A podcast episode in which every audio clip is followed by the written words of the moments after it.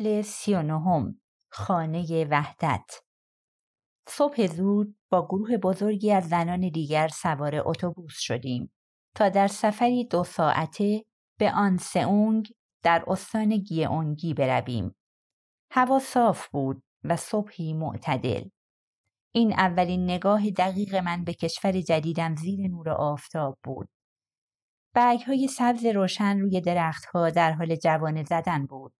درون شهر و اطراف آن در دور دست ها تپه هایی به رنگ سبز دیده می‌شد. شمایلی از چشمانداز کره که برایم آشنا بود. با بالا آمدن خورشید نوک تپه ها از زیر مه سر بیرون می آورند و بعد تپه های پشت سرشان و بعد ردیف پشت آنها یکی یکی پدیدار می شد. هاناوون به معنای خانه وحدت درست بین این تپه ها قرار داشت. آنجا ساختمانی است در حومه جنوب کره که پناهندگان را برای دوره های آموزشی همه جانبه ثبت نام می کنند و در مورد جامعه که قرار است به زودی به آن بپیوندند تعلیمشان می دهند. بدون این دوره دو ماهه اکثر اهالی کره شمالی نمی توانند دوام بیاورند همانطور که اکثر پناهنده ها متوجه می شوند. آزادی آزادی واقعی که خودت بتوانی زندگیت را بسازی و برای خودت تصمیم بگیری می تواند ترسناک باشد. من بسیار خوشبین بودم. با خودم عهد کرده بودم در این کشور زیبا موفق شوم. حالا به هر قیمتی باید مایه افتخار خودم می شدم. از ته قلب از این کشور زیبا تشکر کردم که من را پذیرفته. این مکان چیز خاصی نداشت. مجتمعی بود با چند کلاس و چندین خوابگاه، یک کلینیک، یک دندان پزشکی و یک کافتریا که همه با نرده های محافظتی احاطه شده بود.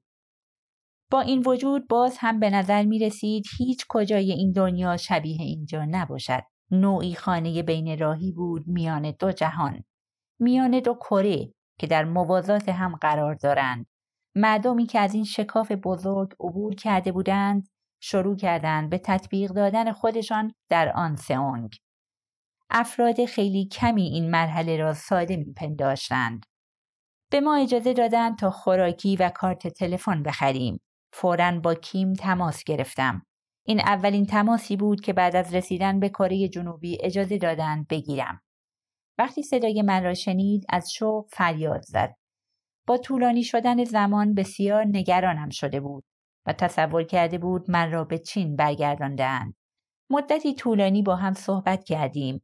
وقتی صدای خنده های نرم و آرامش بخشش را شنیدم قلبم پر از عشق شد.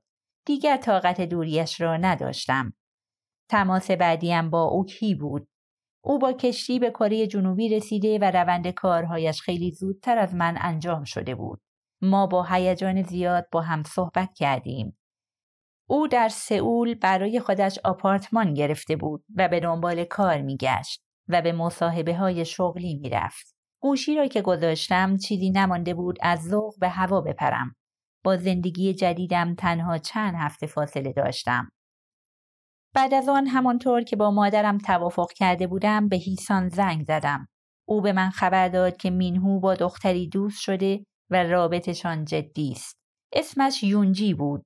مادر گفت که دختر زیبایی است و از خانواده خوب و سنگبون بالا. والدین دختر عاشق مینهو بودند. بغزی گلویم را گرفت. من هرگز نمی توانستم آن دختر خوششانس را ببینم. این مجموعه در آن سئونگ فقط مخصوص خانم ها بود و من در اتاقی با چهار دختر دیگر اقامت داشتم. به من گفته بودند که زنان پرخاشگری که در بازداشتگاه NIS بودند هر روز اتوبوس ها را سرکشی می کنند تا ببینند من در آنجا هستم یا نه. آنها شک نداشتند که من چینی بودم و شرط بسته بودند که پلیس من را دستگیر می کند و به چین برمیگرداند. اما وقتی دوباره آنها را دیدم نرمتر شده بودند. مشخص بود که بعضی از آنها از شدت عذاب وجدانی که خانواده هایشان را رها کرده و به اینجا آمده بودند عذاب میکشیدند. برخی دیگر هم هنوز درگیر خاطرات وحشتناکی بودند که با بایبو داشتند. آنها این تیرگی را با خود حمل می کردند و به قدری این تیرگی قوی بود که امید به آیندهشان را هم تیره و تار کرده بود. علا رقم حراست سفت و سخت بعضی از آنها از خارج مجتمع نوشیدنی های الکلی گیر می آوردند و مست می کردند. به همین دلیل صبحها هنگام گرد همایی توسط پرسنل تنبیه می شدند. حتی در این محیط آسانگیر هم دعوا وجود داشت. گردن کلوفت هم آنجا بود. اما از من دوری می کرد. کابوس های من پایان یافته بود. اما برایم عجیب بود که درست اینجا در این بهشت اکثر مصائب و مشکلات پناهندگان گریبان آنها را می گرفت و در خواب شکنجشان می‌داد. برخی از فراری ها از ناتوانی جسمی رنج می بردند و برخی دیگر از فکر ورود به بازار کار کاملا رقابتی دچار حمله های عصبی می شدند. چند روانشناس در مجتمع حضور داشتند تا با آنها صحبت کنند. پزشکان هم بیماری های مزمنی را که مدت های طولانی نادیده گرفته شده بود درمان می کردند. برای اکثر کسانی که به کره جنوبی می رسیدند کنار گذاشتن مشکلات روانی کار سختی بود. بدگمانی که در کره شمالی با وجود همکاران و همسایگانی که جاسوسی همراه می کردند وسیله حیاتی برای زنده ماندن به شمار می رفت مانع از این می شد تا آنها به کسی اعتماد کنند. درک انتقادهای سازنده که لازمی یاد گرفتن یک مهارت جدید بود برایشان سخت بود چون فکر می‌کردند که قرار است مورد اتهام قرار بگیرند. در کلاس های دموکراسی، حقوق فردی، مقررات و رسانه ها شرکت کردم. به ما یاد دادند که چطور حساب بانکی باز کنیم و یا از مترو استفاده کنیم. همچنین متوجه شدیم که باید مراقب کلاهبرداران باشیم. چندین سخنران افتخاری هم به مجموعه آمدند. یکی از آنها زنی اهل کره شمالی بود که نانوایی موفقی در جنوب برپا کرده بود. خودباوریش به من بسیار روحیه داد. سخنران دیگر یک کشیش بود که فرقه کاتولیک را به ما معرفی کرد. اکثر فراری ها مسیحیت را در کره جنوبی میپذیرفتند دلایلی که آن مرد برای تجرد کشیش ها و راهبه ها آورد باعث خنده و شادی بین زنان شد. سخنران بعدی یک پلیس بسیار مهربان بود به نام آقای پارک که به ما گفت در موارد اورژانسی مثل زنگ زدن به آمبولانس و یا گزارش دادن جرم چه کارهایی انجام دهیم. همچنین در کلاس های فوقالعاده جذاب تاریخ شرکت کردیم که برای اکثر ما اولین دریچه تفکر آزاد نسبت به جهان بود. دانش اکثر پناهندگان شامل افسانه های درخشانی از زندگی رهبری کبیر و رهبر عزیز می‌شد. با همین سطح از معلومات بود که به آنها گفته شد حمله بی جهت از سوی کره شمالی و نه کره جنوبی آغازگر جنگ کره در 25 ژوئن سال 1950 بوده. خیلی از پناهندگان بیدرنگ و با صدای بلند اعتراض کردند. نمی توانستند قبول کنند که اصلی ترین موضوع اعتقادی کشورمان چیزی که اکثر شمالی ها به آن معتقدند دروغی آگاهانه بیش نبوده است. حتی درک این واقعیت در مورد جنگ برای کسانی که می‌دانستند کره شمالی از بیخوبان فاسده است سخت بود. این یعنی تمام هایی که هر سال در 25 جوان میریختند تمام دوره های طاقت فرسای سربازی و تمام نبردهای تنگاتنگ بیمعنی بوده است. آنها خودشان بخشی از این دروغ بودند و همین دروغ سبب نابودی زندگیشان می‌شد. به ما سه وعده غذای خیلی خوب داده می‌شد. هر بار متفاوت که باعث شد کلی وزن اضافه کنیم. کارکنان مجتمع می‌گفتند هر چقدر دوست دارید غذا بخورید.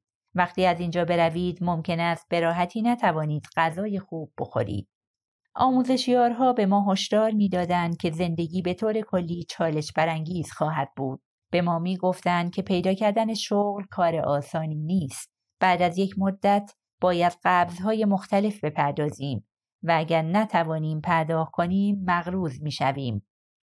این حرفها موجب نگرانی بسیار زیادی شده بود. مخصوصا برای کسانی که پول هنگفتی به واسطه هایی بدهکار بودند که هر روز بیرون در اصلی منتظر پولشان می نشستند.